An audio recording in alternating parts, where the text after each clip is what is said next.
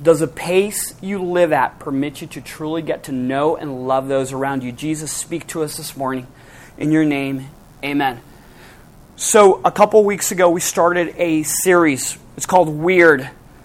And showed you this uh, graphic, and this is how the graphic plays out. You live here, I live there. All of these um, boxes around the middle one where you and I live are our neighbors.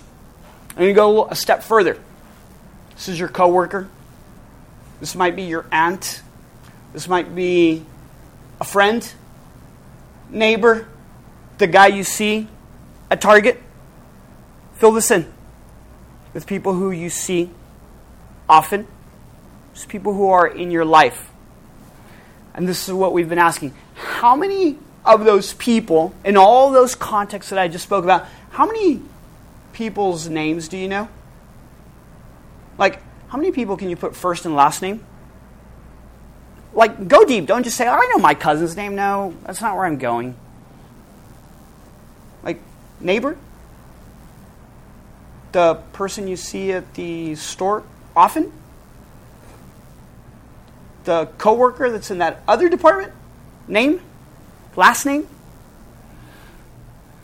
Second part of that is of these folks, what do you know about them that's pretty relevant? Because you've had a conversation with them.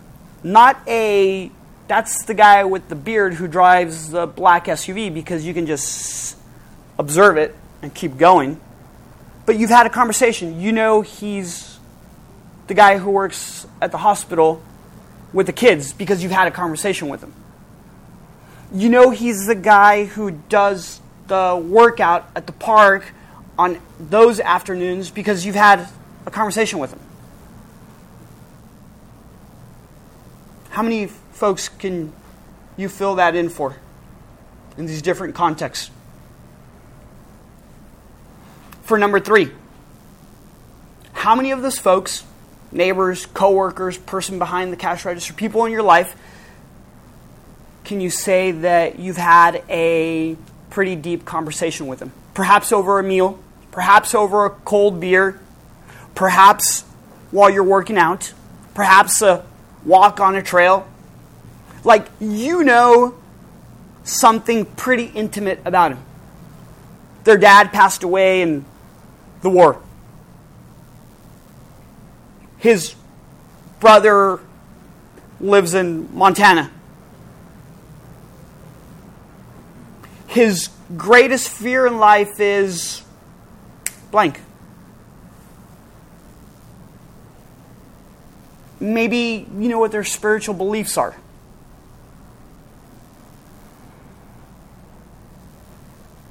And if you're anything like the majority of the people that I've spoken to, very small percentage can answer one, smaller percentage two, and three people are like, I'm just living at 100 miles per hour. I really don't have time for people.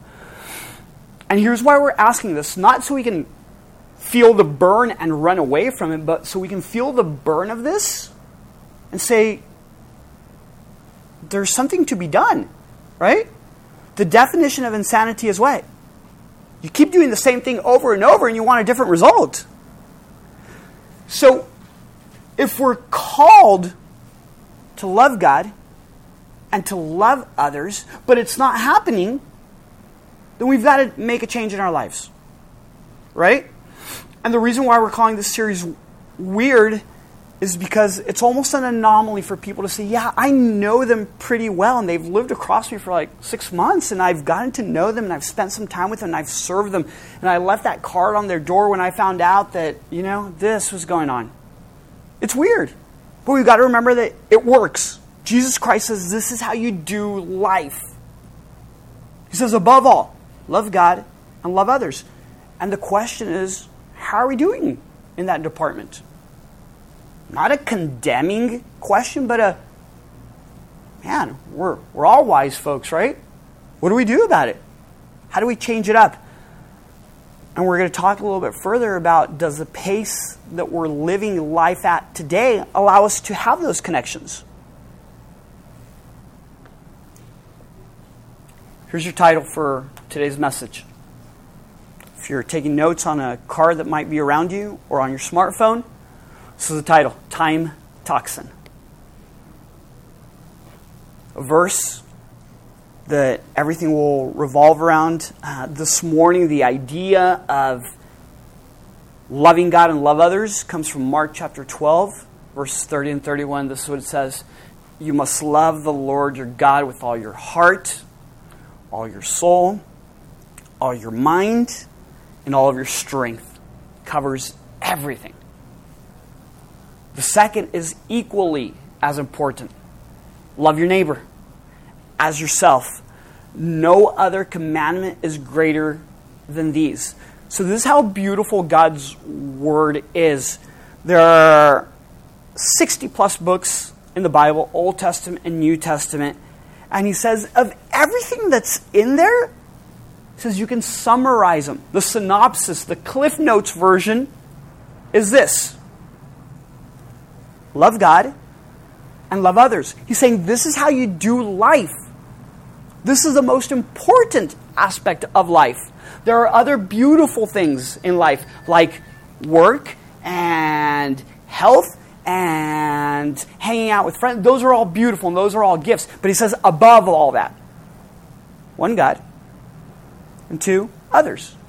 The people who you see every day, the people who you're sitting next to right now. We're going to focus on the second part of this today love your neighbor as yourself. So, what's love? We have to be on the same page on what love is, right?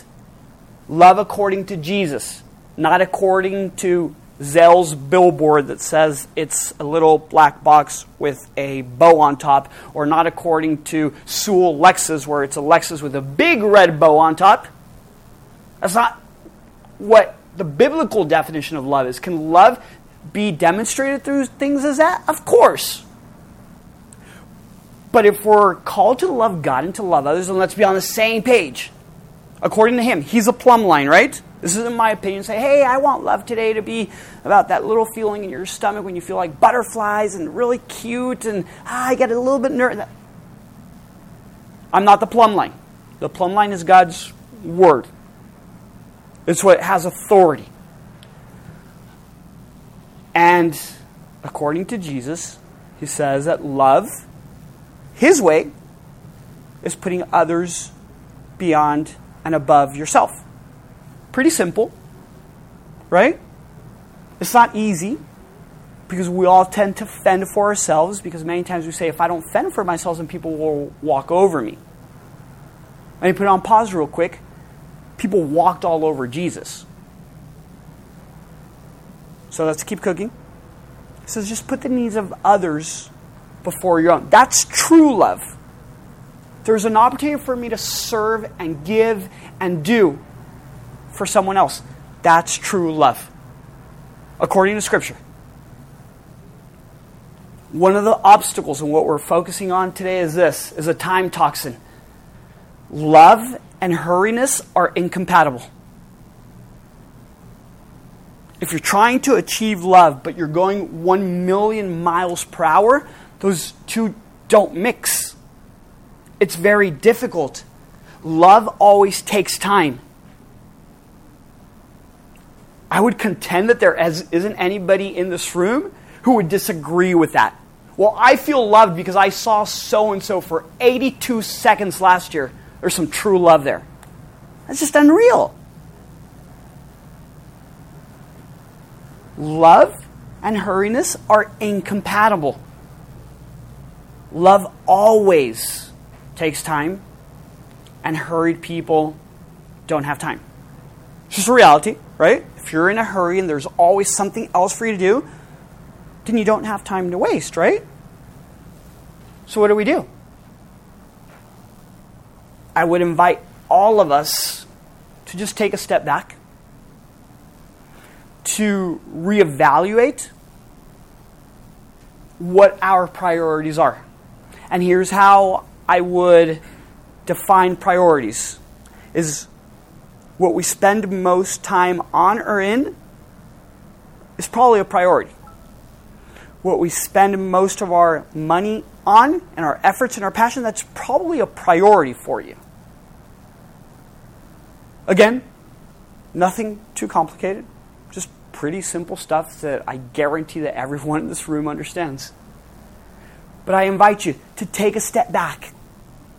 And if God says to love Him and love others, but we see that we really don't know anything about this, this, this, this, this, or this person, then maybe we don't have time. Maybe we're not making time to do what He's told us to do. There's a guy by the name of Malcolm Gladwell, and he coined a term by, it's called the 10,000 hour rule. And this is what he says. So he did some research, and he researched everything from like the Beatles to like Bill Gates. And he found out that a common denominator with people who are successful is that they tend to spend a whole lot of time doing something in order for them to be really good at it. The Beatles played for years and years and years overseas before they were this phenomenon. Bill Gates started programming computers when he was 13 years old, and he spent tons and tons and tons of time doing it. And I could give you a whole bunch of other examples. And what he's saying is when you practice something for such a long time, you eventually have the ability to master it. And here's how I want to weave this into what we're talking about today. If Jesus says that the most important thing is to love God and to love others, then the question we must ask ourselves is how well are we trying to master what he's saying? This isn't Pollo's advice where I'm thinking and looking at you and saying, hey, I think it'd be good if you love your neighbors. Take me out of the equation, please. I'm just communicating. That's my job. How well, how much time are you investing to manage what Jesus Christ is the most important thing in life? Again, pretty simple question. It burns a little bit, especially for those of us who say, I'm not investing any time in that. But don't walk away from the burn. Get close to the burn saying, What do I learn in the burn to evolve? Because if I keep doing the same thing over and over, then nothing's going to change. Insanity. I hope to get to know them, but I'm not going to change anything in life. Let them come to me. It's not going to happen. It doesn't work like that. We're sitting here today. We're listening to it. So Jesus says the most important thing in all of the world is to love God and to love others. We'd be wise, right? To try and master that one thing.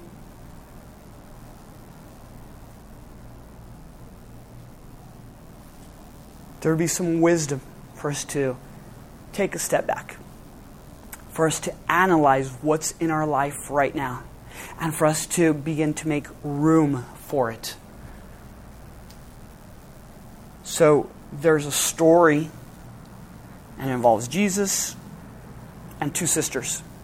And Jesus is traveling from town to town, and on the way through a place called Jerusalem, he gets invited over for dinner to Martha's house and to Mary's house, the two sisters. And one of the sisters is really, really busy getting the place ready, ready for Jesus. Like, she's like making the food, and perhaps she's like dusting the floors, and perhaps she's making sure that the water that he washes his the people guests wash their hands in before they eat, like the water's clean. Perhaps she's putting something out that will make the place smell nice, and she's extremely busy. And then this happens. One of the sisters, Mary, is actually at the feet of Jesus. While Martha's doing all the stuff, she's like sitting there at the feet of Jesus, which is just a way of saying she's listening to him.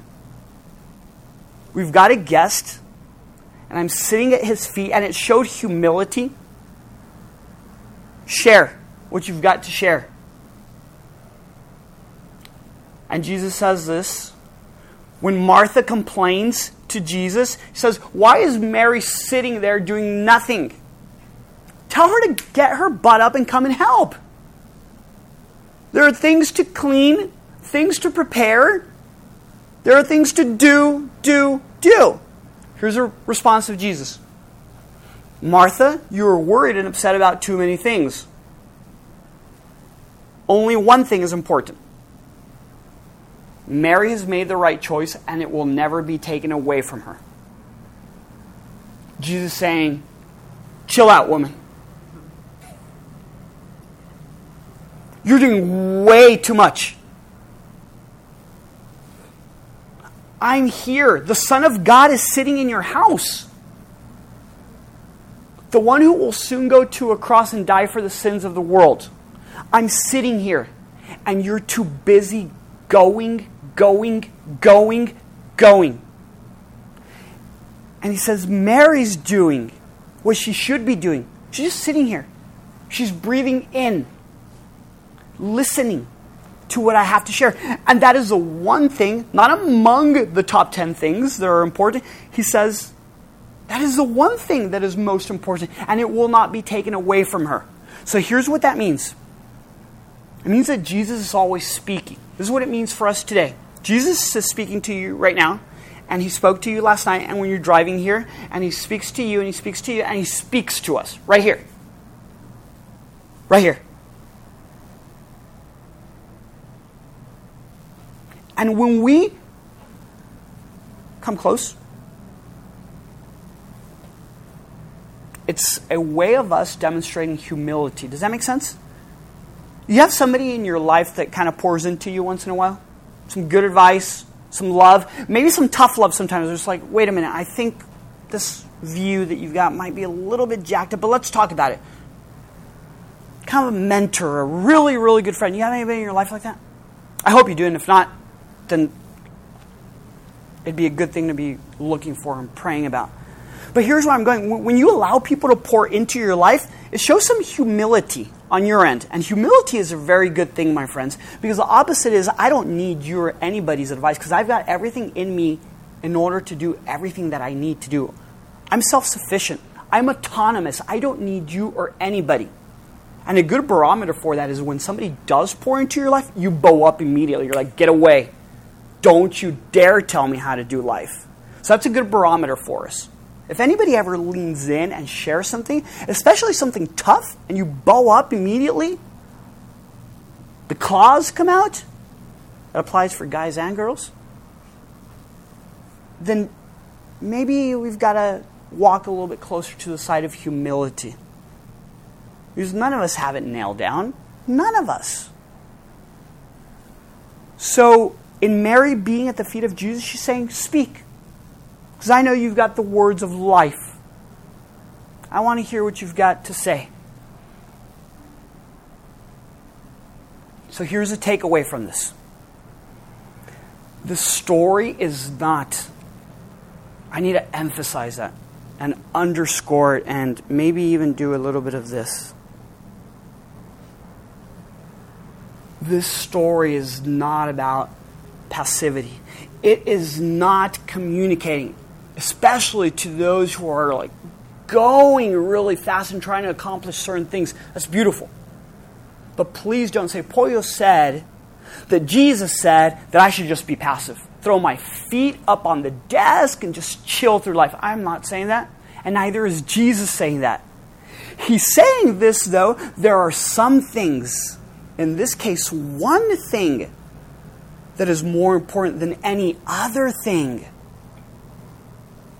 Do you see the difference? There's a huge difference. Don't do anything, or lean in on the one thing that is most important. What is the one thing that is most important?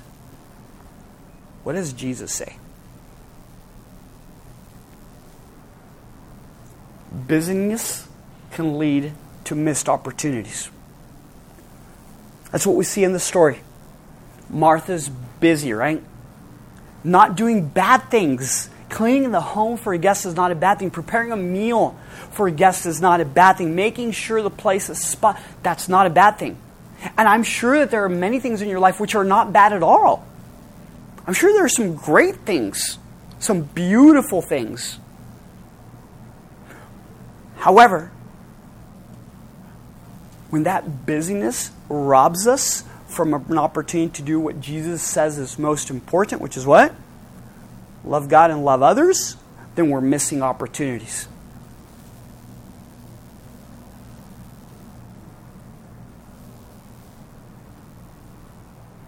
Jesus says one thing is important. By the way, that, that, that should allow us to like breathe in and feel some freedom that he's not giving us a laundry list of stuff. Go to Barnes Noble and find a self-help book. That'll give you a laundry list of stuff to do for wherever you're at in life. You want a date? Go to Barnes Noble to give you a laundry list of stuff. You want to drop that addiction? Go to Barnes Noble to give you a laundry list of stuff to do. You want to make an impact and who knows where? They'll give you a laundry list of stuff. And then what happens when the laundry list of stuff results in nothing? Because the book said if you do 1 through 10, you get X. What happens when that fails? And we're on our face even worse than we were before we picked up the book, right? So here's why I'm making that point because Jesus says there is one thing that is important. You see the beauty of how Jesus works in our lives? He's saying, rest. It's already been given to you. My love and acceptance for you, daughter, it's already been given. What's most important?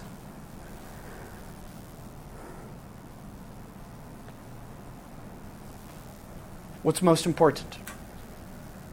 It says, love God. He says, love others. And this morning is a great opportunity for us to take a step back, for us to evaluate our lives. And now we go from theory to practice. Three quick things that I would encourage us to keep in mind, write down. You can apply this in your life today. Make number one number one. Love God and love others. Make it number one. If we don't know where, go- where we're going, we will waver all over the place. When that flag starts to flap in the wind, we'll go towards that one. And when that one looks pretty good, then we'll go that way. But if we don't have a mission, if we don't have a clear understanding of what we were created for, what He wants to do, what the one thing is that is most important, then we'll be like the waves in the sea. Here we go today. Yippee! Here we go tomorrow. Woohoo! And we end up with nothing that is important. So, make number one number one. Love God, love others. Subtract the non essentials. Now, this is probably going to be the toughest step for any of us.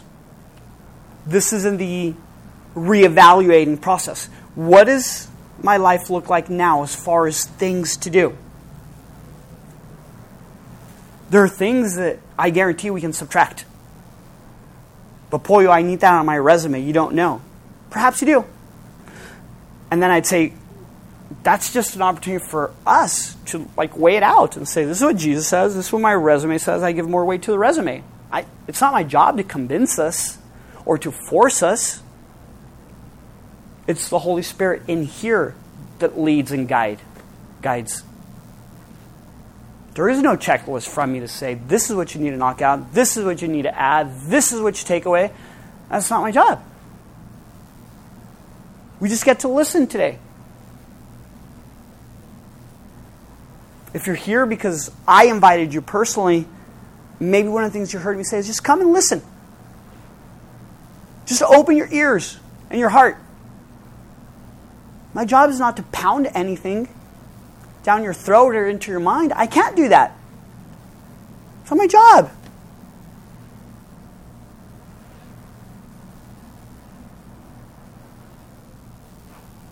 But we've got opportunities to pull the trigger, to put some action into play. Maybe you've got to subtract some non essentials. Maybe you chat with somebody who's sitting next to you or in front of you and just get some advice. Open yourself up. Maybe you and I go grab coffee or something and we chat. What do you think about this? And the plumb line for answering that is what Jesus says, right? That's a plumb line. Do we spend the rest of our lives being an expert and mastering these things? Or do we spend time on mastering that one thing that he says is more important than others? And number three is make yourself interruptible. Allow yourself to be interruptible. This is one thing that I've really never been good at, but I've been put in situations, my family and I, where we're learning to be interruptible. When you get that phone call at 10:45 at night, you really don't want to pick up because if you know me, I don't pick up phone calls at all in the first place, which is really bad. But I wonder if there's a need there, and if, if I can put the needs of them before myself. Maybe the door knock at 11 o'clock at night. We're learning to do that, to be interruptible. I'm really not that important that I can't spend some time with you. That's a reality.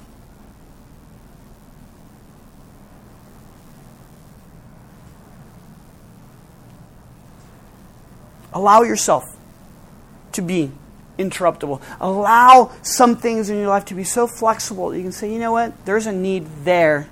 I'm just going to go meet that need. Because I want to do the one thing that's most important. And the beauty of that is when we chase that one thing that is most important, says that everything else is added. Matthew 6:33 this one thing. Chase that one first. And it's beautiful. Because it says everything else will be added from there. Not a laundry list. Let your boss give you the laundry list. Because that's life. Let the book give you the laundry list. Maybe friends who think the laundry list will work. But Jesus says, this one thing is how you will flourish in life. Isn't that beautiful? He's given us parameters that we flourish in. Love God, love others. The fish lives in the water. Why? Because it's a restriction for the fish? No, because the Creator knows where He will flourish. Jesus telling you and I to love God and love it, it's not a restriction. He's not throwing us in a dungeon and feeding us food under the door. He's saying, I know how life works best because I created life. And there's one thing that's important love God, love others. And here's how I'll finish up today. The best news out of all of this for all of us right now is this is that every single one of us has failed to sit at the feet of Jesus. Every single one of us has heard his voice in many different occasions and contexts and areas of life, and every single one of us has been the Martha. I'm too busy for you. See ya, my agenda. Every single one of us. It happened this morning for some of us. It's happened for a lifetime for some of us. But here's the beautiful news. You ready? Is that though we do that often, He's pursuing us relentlessly with His love. Like this morning, He says, I love you and you're my daughter and I'm working on your behalf right now. And you might not see everything that I'm working because we don't, because He wants us to be at His feet listening. He wants us to be there, getting close to the burn and this is the beautiful news. There is nothing for us to do this morning. we walk away this morning with this message. Today, He's running after you. Today, He wants you to hear Him whisper, You are mine, and I am well pleased with you. We need to hear that often. Because many times our acceptance is on others. Did I please him? Did I please her? Did I fail that? Does Facebook say I'm in the category that I'm supposed to be? Flip Facebook. Jesus Christ says this morning, You are my son, you are my daughter, and I am well pleased with you. I see righteousness because he sees Jesus in you. That's the beautiful good news. No laundry list from the church guy for you. This is the good news of Jesus that Love in Motion should put the period on every single message. We breathe in, and there is freedom. Jesus, thank you for exposing your truth to us this morning. Thank you because right now, today, we are loved immensely by you. In your Son's name, amen.